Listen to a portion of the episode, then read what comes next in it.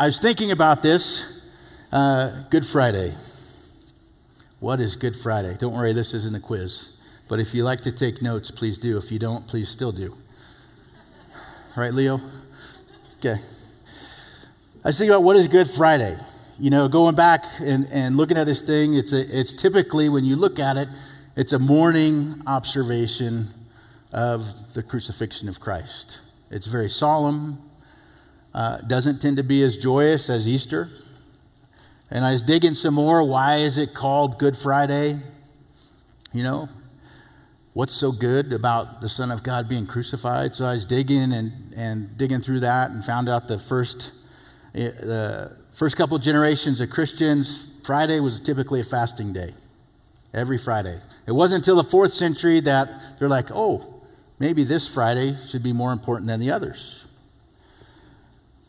It came from the Gallic language, which included part of German, Germany. So in German, and some of you will know this, so if I mispronounce this, please forgive me. Gut Freitag, Good Friday. And with the idea of that word Gut was also holy. So Holy Friday. It just didn't mean like it was good like anything else. And what happens on Good Friday throughout the world? Many read through the passages of the trial and crucifixion of Jesus. There's fastings, processions, and ceremonial practices. There is a lot of reenactments, mock reenactments. Very common practice through a variety of Christian faiths, different countries, including India, I found out. What's a little bit more upsetting is that in the Philippines, they actually crucify a guy in their reenactments. And these reenactments go so much. I'm watching a commercial of Vikings, and they're showing the Russian Orthodox in the 12th century doing a reenactment on this commercial. So, a lot that is there. But when I was going through this, is that it, there's one question that bugged me is why is Good Friday so important? Why should it be so important to me? Why should Good Friday be so important to you?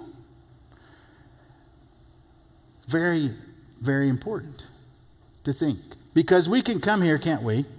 We can come here on Good Friday and we can observe communion and it's meaningless. Can't we? We can, we can go to a Good Friday service, and you know what? They got these red sticky notes. We write our sins on it, and we come up to a wooden cross and we nail it on the cross.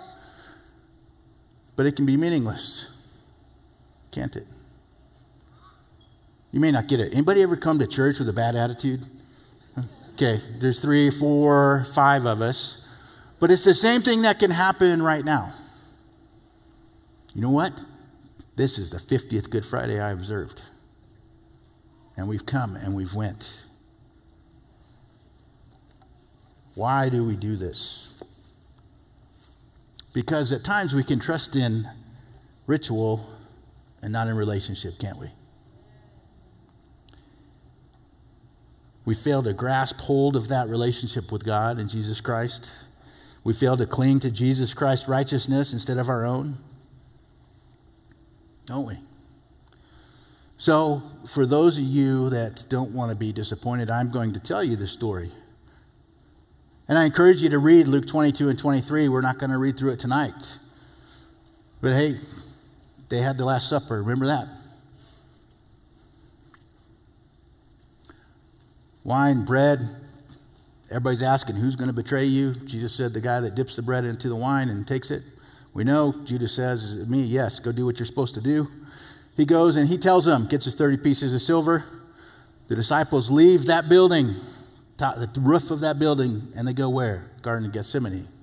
And as they're there, they're praying, right? He takes Peter, James, and John a little further, and they continue to pray. So this is likely midnightish that it's happening. Then, after that, Judas leads the guards of the temple with some religious rulers, right? And he said, Hey, the, the dude I kissed, that's the fake Messiah. And Judas walks up. Jesus says, What say you, friend? And he kisses him on the cheek. And then they ask him, right? They ask him, Are you the Messiah? And he says, I am. And this is the cool part. You remember what happens? They fall down. You know, God, Son of God, saying, I am, right in front of them. Well, they take him, and then they take him to the high priest's house and to the Sanhedrin, and they judge him, they mock him. Can you imagine a burlap bag over your head and somebody hitting you and telling you to prophesy? Tell me who hit you. Prove it. He goes through that. And so they, they rip their clothes because he does not deny that he's the Son of God. And then they take him where? Take him to Pilate. And as he is before Pilate, they're making all these reviling accusations against Jesus. And they say, he says he's this guy, the king of the Jews. And what's important about that, they're trying to say, hey, he's leading a rebellion against the Roman army. Pilate says, is this true? He says, yep. Well, he doesn't say yep. I don't think they have that in Hebrew. Yep. But as he, as he does this, you'll remember Pilate's wife says, honey, don't do anything with him. He beats him, tries to release him. They refuse brings them out again. They refuse. They want a murderous, licentious criminal to be released in their favor. So Pilate also finds out hey, the guy says he's from Galilee. Herod's visiting in town. He goes and sends him to Herod, right? And Pilate and Herod aren't friends, but after that day they are. What, do Herod, what does Herod do? He wants to see a miracle. Oh, maybe I get to see a miracle. Jesus doesn't answer a word to, to Herod's questions. So Herod's soldiers mock him, put a crown of thorns on him, put a purple robe on him, make fun of him, send him back to Pilate. Pilate tries to release him. Do you remember what they started to yell? Crucify him. Crucify him. For those of you that have seen the movie The Passion, it hurts, doesn't it? It is so real. So they start to go, and Jesus cannot carry that 100 pound crossbar.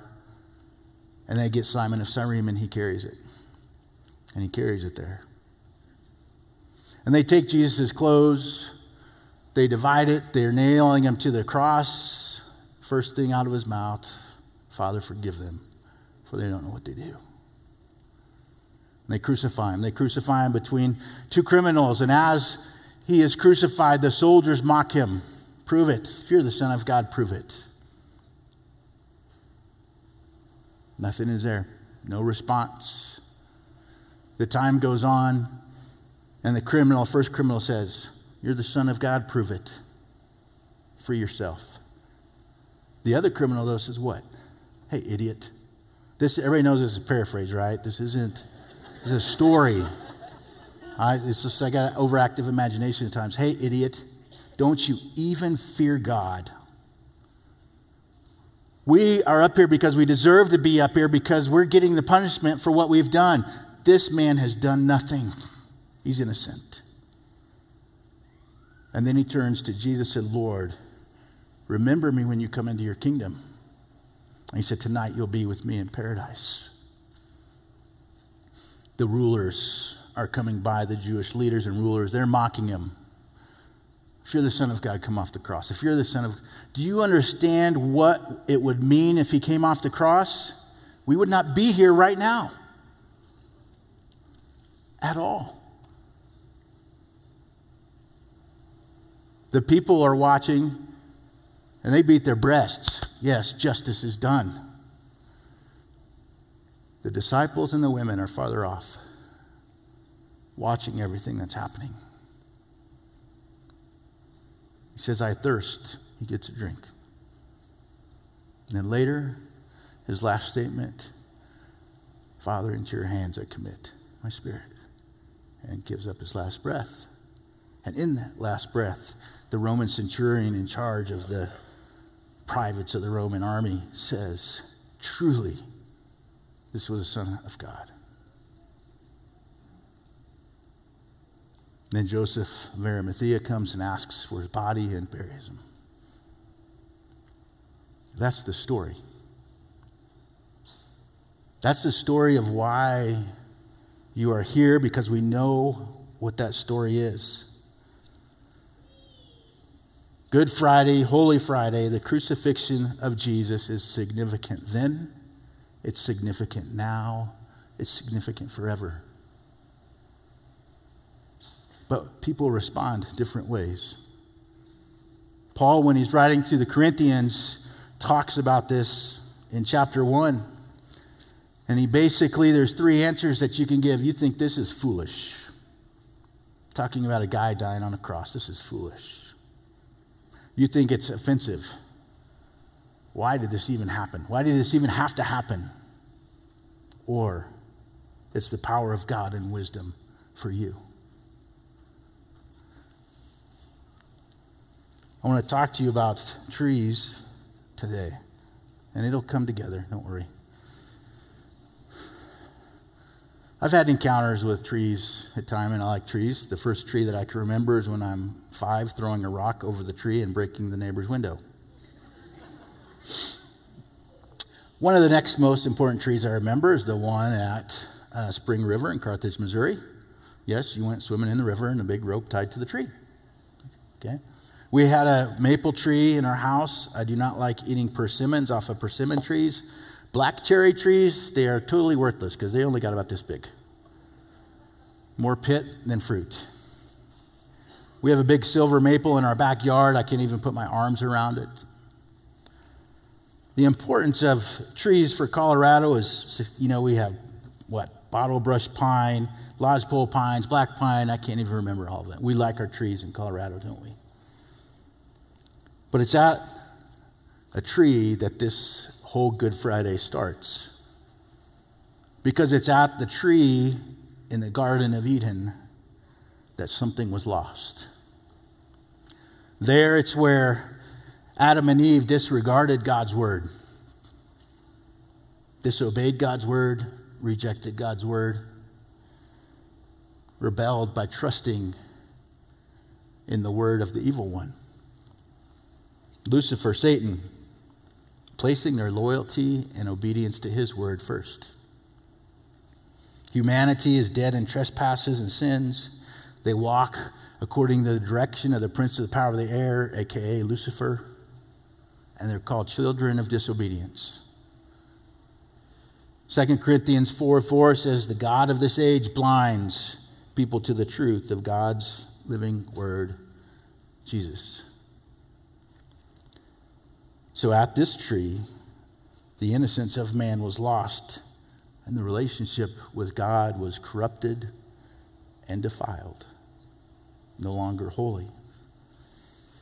It's at another tree that we come to, the tree at the Garden of Gethsemane. A similar temptation happens there. Jesus takes Peter, James, and John, says, Hey, pray that you don't enter into temptation. Has anybody under, wondered what the temptation was? Maybe it's the temptation to not believe because of what was going to happen immediately after that. Unbelief, doubt. Jesus' prayer to God is Father, if it is your will, take this cup away from me. Nevertheless, not my will, but yours be done. Luke chapter 22, verse 42. He didn't listen to another word but God's. At this tree, the innocence of the Son of God was tried and confirmed. His relationship with the Father was not corrupted, was not defiled, was holy. And as you turn to Isaiah 53, it's this last tree that we're going to talk about. The significance of not only the tree at Golgotha on Calvary, but of Jesus fulfilling this word. Isaiah 53, verse 3 through 6 says, He is despised and rejected by men, a man of sorrows, acquainted with grief. And just in case you're wondering, this is written close to 600 years before this happened a man of sorrows, acquainted with grief, and he hid, as it were, our faces from him. He was despised, and we did not esteem him. Surely he has borne our griefs and carried our sorrows, yet we esteemed him stricken, smitten by God, and afflicted. But he was wounded for our transgressions, he was bruised for our iniquities. The chastisement for our peace was upon him, and by his stripes we are healed. All we like sheep have gone astray, we have turned every one to his own way and the Lord has laid on him the iniquity of us all. That's heavy. Did you see how many personal pronouns were in there? Our, our.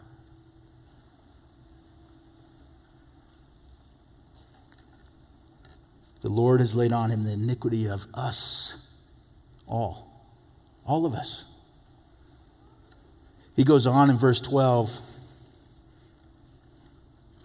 he poured out his soul unto death, and he was numbered with the transgressors. He bore the sin of many and made intercession for the transgressors.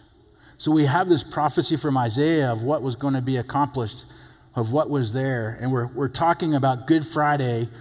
Why is it Good Friday if the Son of God was crucified? Why is it Good Friday if he was killed for me? Go back to Isaiah 53.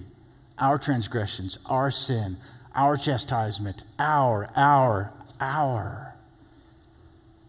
He took it. That's just the introduction.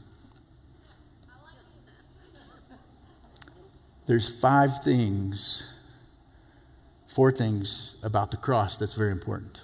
And there's one that's really heavy. The first one is on this cross, the significance of this cross. This tree, at this tree of Calvary, Jesus reconciled you to God. That's part of what he did. You know, in our culture today, we have all sorts of irreconciliation, don't we? There's everything around whatever it is. You're totally polarized, all right? Ford and Chevy. That's just nice. But then it starts to build up Denver, Colorado Springs. Then it starts to, to build up Republican, Democrat. Then it, then it starts to build up more. What is your view on this? What is your view on this? Down to how much melanin you have in your skin, which is color. Whatever it is that the culture today is going to try to get you not to trust your neighbor, not to even trust your kids, not to trust your spouse on some fictional thing that they want to cause division about. And I'm not discounting the reality of bad things happening and needing to have justice. I'm not saying that. But when we create a culture of automatic hatred, we Christians, need to ask ourselves to see if we remember we're reconciled to God. Because there's every reason about us not to be reconciled to Him. And you're going to hear some of that. So, what's even greater is God reconciling us back to Him, restoring relationship with Him, eventually better than before the fall of Adam and Eve. Romans 5 8 says, But God demonstrates his own love towards us in that while we were still sinners, Christ died for us. This boggles my mind. Me being a sinner and the things that I'm thinking about, the things that I've done, the things that hopefully I don't do tomorrow, but all of those things, is he still loved me enough while I was in the midst of that to still send Jesus to pay for it. If that doesn't make you thankful, I don't know what will. And I know some of you. That is awesome. Romans 5 10 through 11. For if, when we were enemies, we were reconciled to God through the death of his Son, much more, having been reconciled, we shall be saved by his life. And not only that, but we also rejoice in God through our Lord Jesus Christ, through whom we have now received the reconciliation. You, through whom we have now received the reconciliation. A chain that needs to be broken because of the cross is to think, Christian, when you sin, you can reconcile yourself to God. You have been reconciled. And it happened on the tree at Calvary. The next thing, as we look at what Christ did, is that he provided propitiation. After that, we're going to have a con- after service, we're going to have a contest to see who can say this three times fast. Okay? Propitiation. Nice $5 word, isn't it? Wrath appeasing sacrifice, but in digging out this, it's God's wrath at our corruption, our defilement of what has happened to us, of the decisions that we make. It's not because of who you are. The unholiness is what the wrath is poured out to towards the impure, the unholy, defiled acts of rebellion. Our sin requires purgation, purging, ridding from us. 1 John 2 1 through 2. My little children, these things are right to you, so that you may not sin. And if anyone sins, we have an advocate with the Father, Jesus Christ the righteous.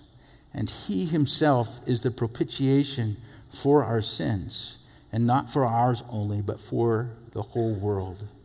He is the purifying payment for our sin. That act on the tree is making us holy and has made us holy in an eternal mindset. That propitiation, appeasing God's wrath towards the sin that was there. Not only are we reconciled in relationship, we're purified through the blood of Jesus, made holy to be able to be with God forevermore. I want you to just imagine, and we have examples in the scripture. I want you to imagine standing before God right now, just with you.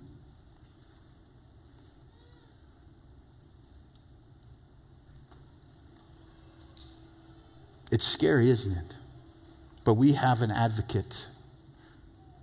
We, we have a, a defense lawyer that is our friend that says, I'll take his punishment too.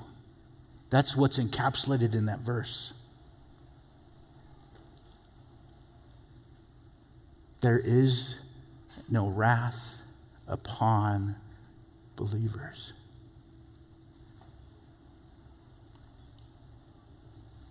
It makes me, reminds me of this song. So if you're over 40, you should know this. So please respond. What can wash away my sins?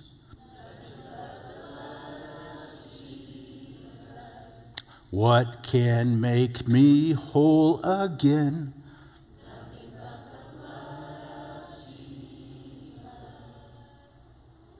It's awesome, isn't it? Nothing. Nothing. But it, it doesn't stop there. Another $5 word justification. Jesus provided justification. An easy way to remember this is just as if I'd sinned.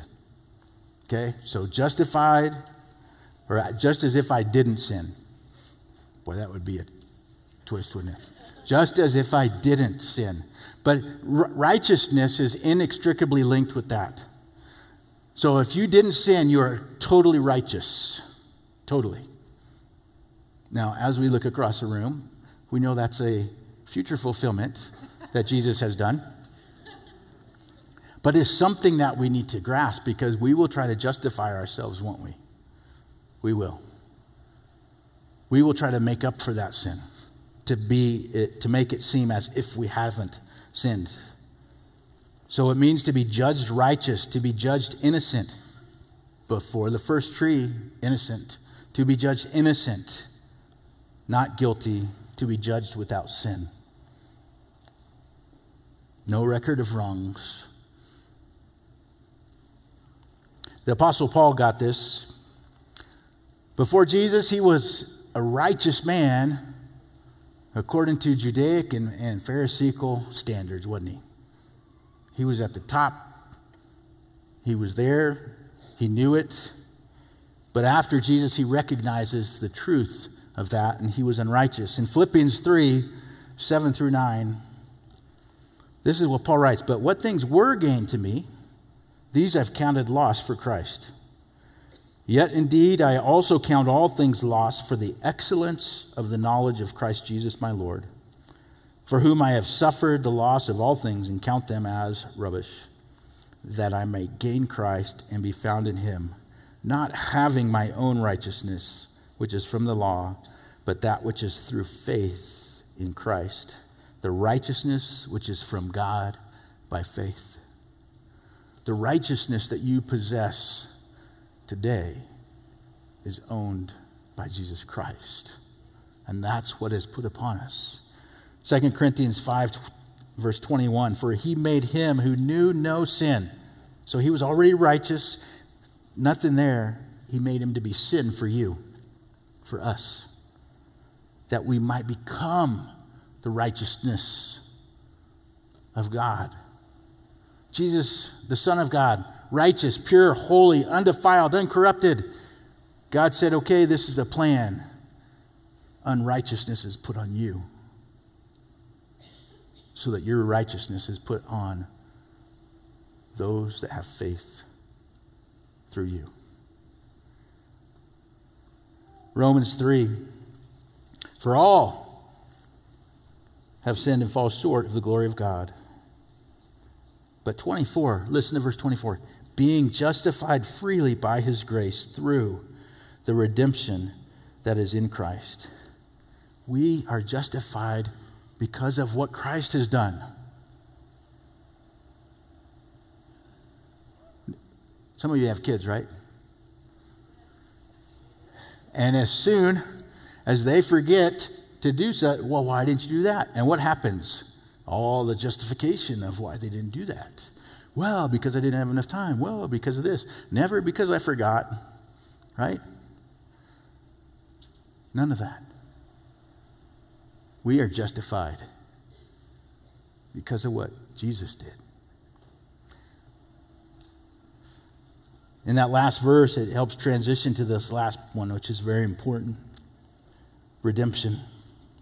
Jesus provided redemption. He redeemed us. You think of some illustrations of this, and you know, you, some people might take an article to the pawn shop and they'll get money, but then they go back and they redeem it, right? They give the money necessary at the agreed price and they redeem it, right? That's, that's close, but not, not good enough. Uh, but it goes back to the tree of thinking about we were taken in a con man's show game to obey his word and have become defiled. But God came to redeem us at a necessary cost, what was required. And part of this redemption is where there's, there's five different things, and, and the, the first one is, is to purchase for a price. And you're like, okay, I go to Kohl's and J.C. Penney's. I hate those places because my wife loves those places. But it's more than that. I want you to try to put your brain back into the time that Paul's writing this in, the, in 50 AD. And what we might find is out in front of, of this building, out close to Academy, is you'll find a stage. And what you find on the stage is people start hollering and they start lining up.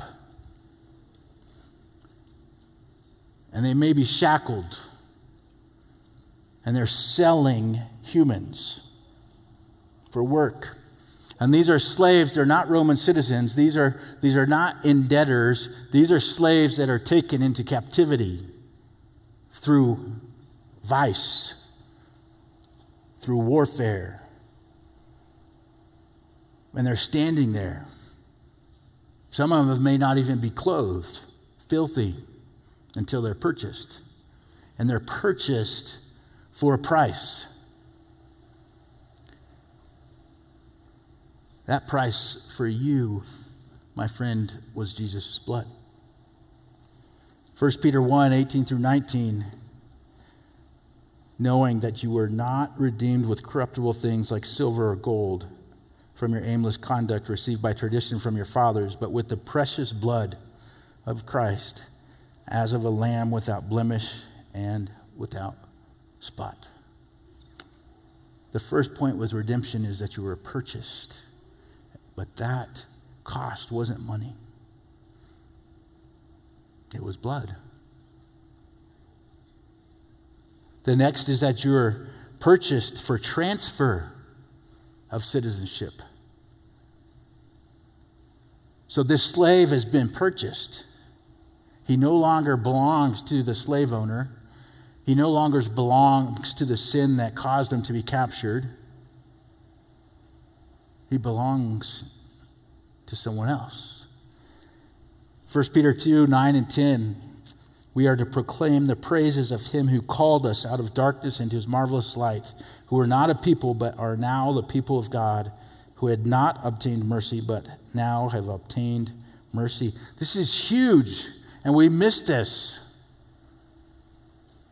This slave was purchased. This slave was purchased, but you're no longer a slave. You're a citizen. It's huge. Do you remember when, when Paul was getting rousted out of whatever city, right? And they start beating up on a little bit, and he says to the centurion, Hey, do you always beat citizens? Well, it's okay. Just come this way. We'll uh, slide you out the back door. Anybody remember that story? Okay. It was huge because he said, Hey, I bought my citizenship. Christ said, I was born a citizen. The importance of this is that the Roman citizenship, in taking the context of this verse, is huge. Because not everybody was a citizen. But here, what Christ has done, what God has done in redemption, has transferred us from darkness to light. We weren't a people, but now we are the people of God. The next thing that redemption talks about is to be freed. So, to be bought for a price, which is Christ's blood. To be given citizenship and then to be freed. Titus 2:14 speaking of Christ who gave himself for us that he might redeem us from every lawless deed and purify for himself his own special people. We're freed from every lawless deed. We're freed to be never enslaved again. Romans 6, 17 and 18. But God be thanked that though you were slaves of sin, yet you obeyed from the heart that form of doctrine to which you were delivered. And having been set free from sin. Did you catch that?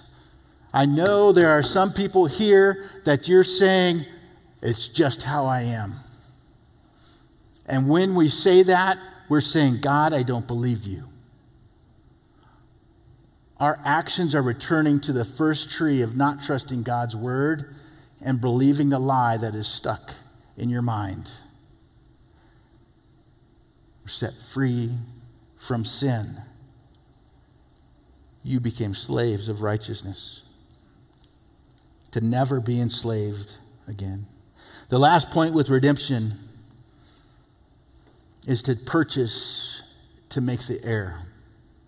So we've, we've been purchased by the blood of Jesus Christ. We've been purchased, and no longer are we in this citizenship of darkness. We are in the citizenship of life, of light. No longer are we a, a, an unrecognizable people without a name. Now we are the people of God. No longer are we enslaved, but we have been freed. Last Ephesians 1 5, having predestined us to adoption as sons by Jesus Christ to himself according to the good pleasure of his will. Can you imagine this? Go back to our scene. There's a slave, and somebody buys them, but the cost was his life. And he gives them citizenship.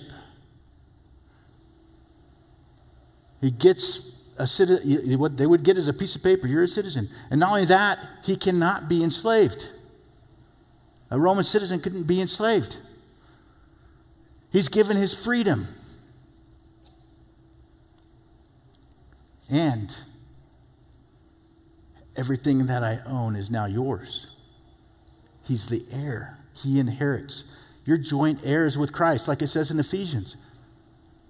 I can't even fathom that. I'm tr- I try. We're in heaven. The rapture's come. We've went through the bema seat. You know, we get rewards and those types of things. We give them back. But we're joint heirs with Christ. I can't even fathom and try to imagine what that means. It's huge. So, on this last tree, Jesus has reconciled us to God. He's purified us, He's provided that propitiation. He's justified us,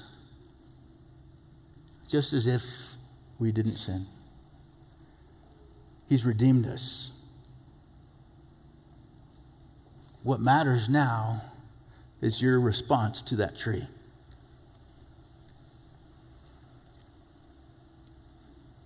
Your response to the cross, your response to that first Good Friday. And we, we covered those three things that Paul covered foolishness. Just to summarize what the possible meaning is, Greeks thought you were morons. Foolishness is moria in Greek. Justin Martyr in the first century said it's utter madness.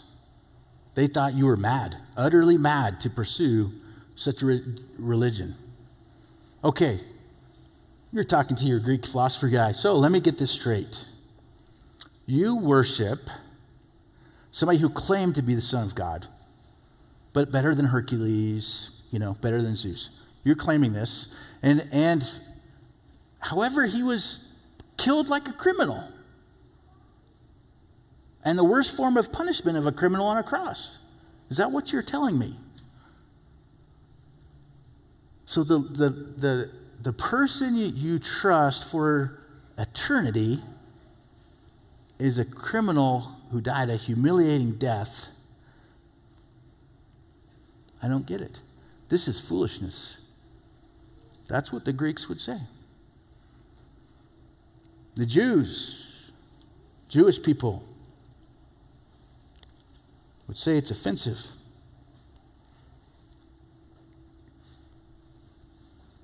You'll remember the word stumbling block, but to the Jews, it's a stumbling block. It's an offense. It's offensive. Scandalon.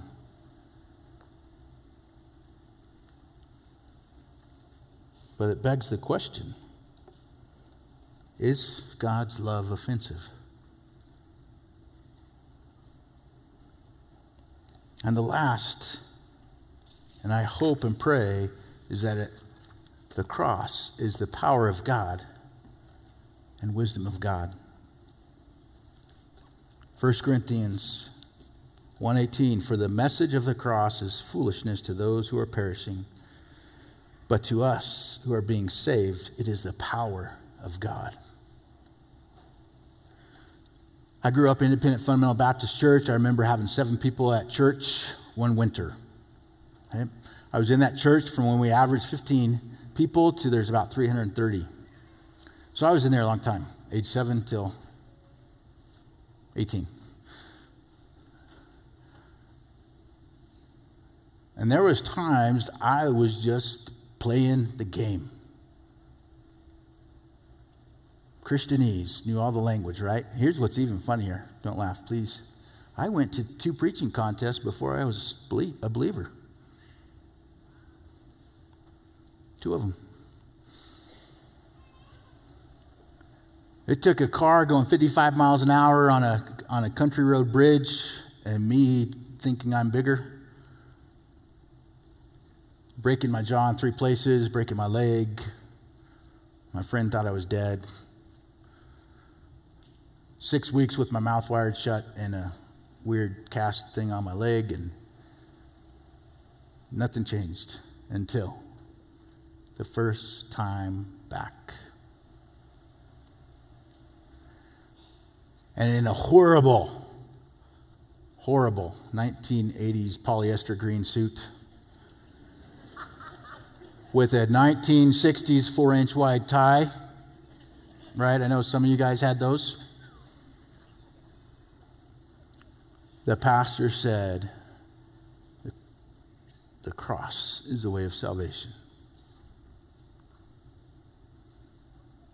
And that was it. Didn't care what anybody thought. I was down front on that Baptist altar crying my eyes out. Why? Because no longer was it foolish, no longer was it offensive. The power of God laid upon me, and you need to be saved. And it's more than just knowing what the story says, it's knowing what happened on that tree more than anything else. He reconciled us, purified us, justified us, redeemed us. Can you see the eternal impact of that tree? The act on there. Is it foolish to you? Is it offensive to you?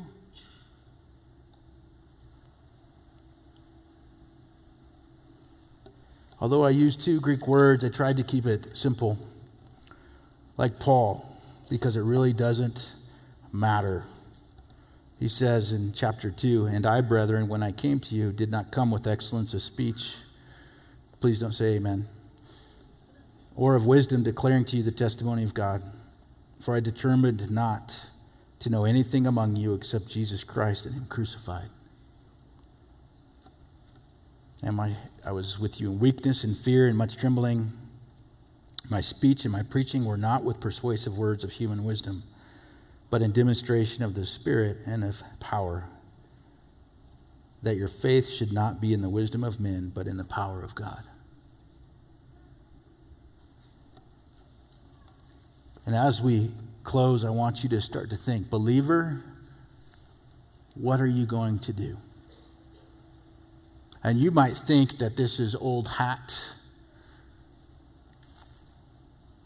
but will you remember the cross? Will you remember the cross not with self condemnation? Because there isn't any in Jesus, is there? Not with self righteousness. Because if you're on the path of self righteousness, you need to drop it like it's hot. Okay? And you need to put on Christ's righteousness.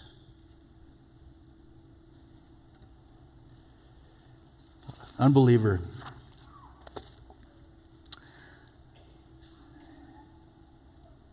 Will you grasp God's grace?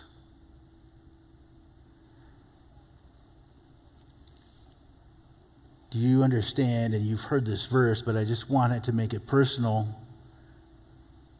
For God so loved you, he gave his only Son.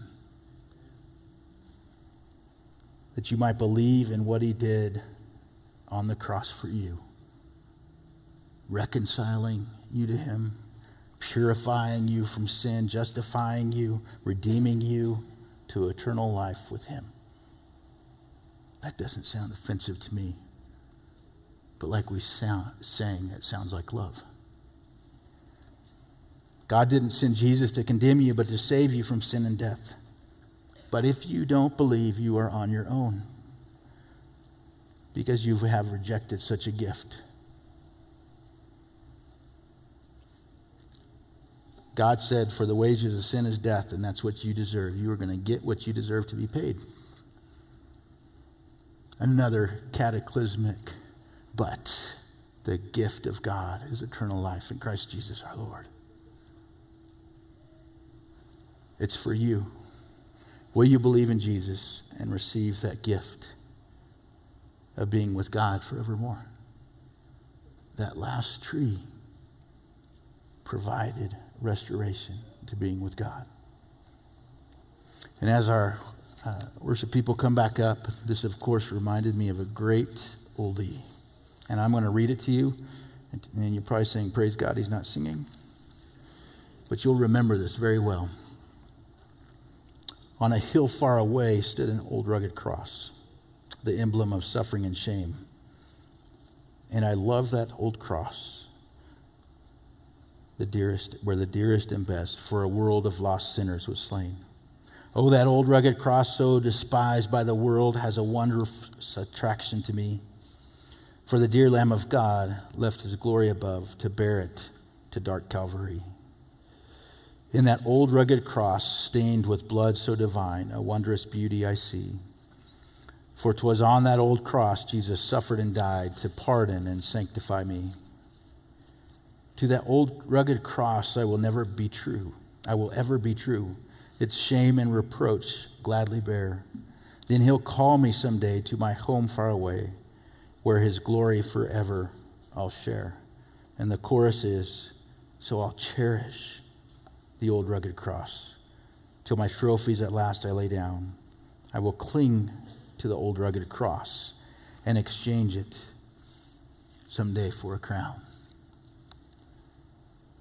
What does Good Friday mean to me? God loved me.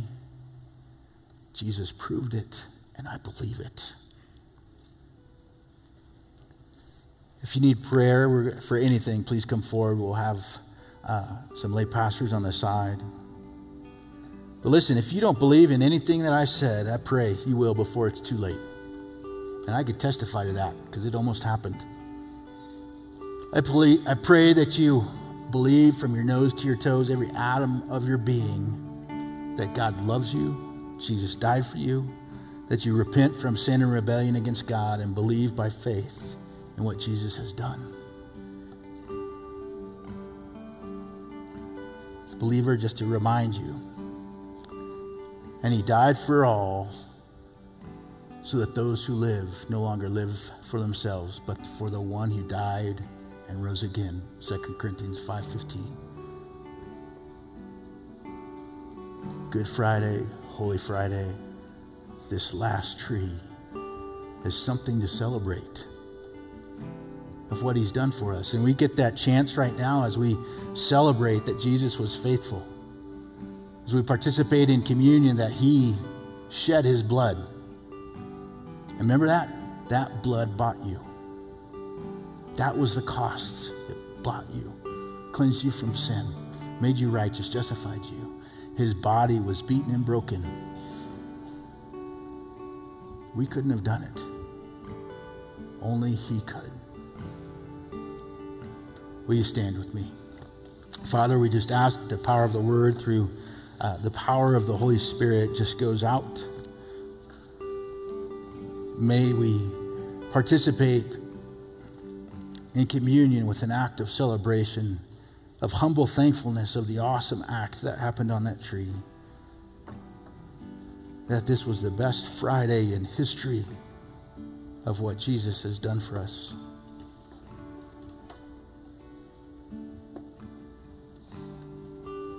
So please, Holy Spirit, work on the hearts of those that are here. And we do ask it because of what he's done. In the power of Jesus' name, amen.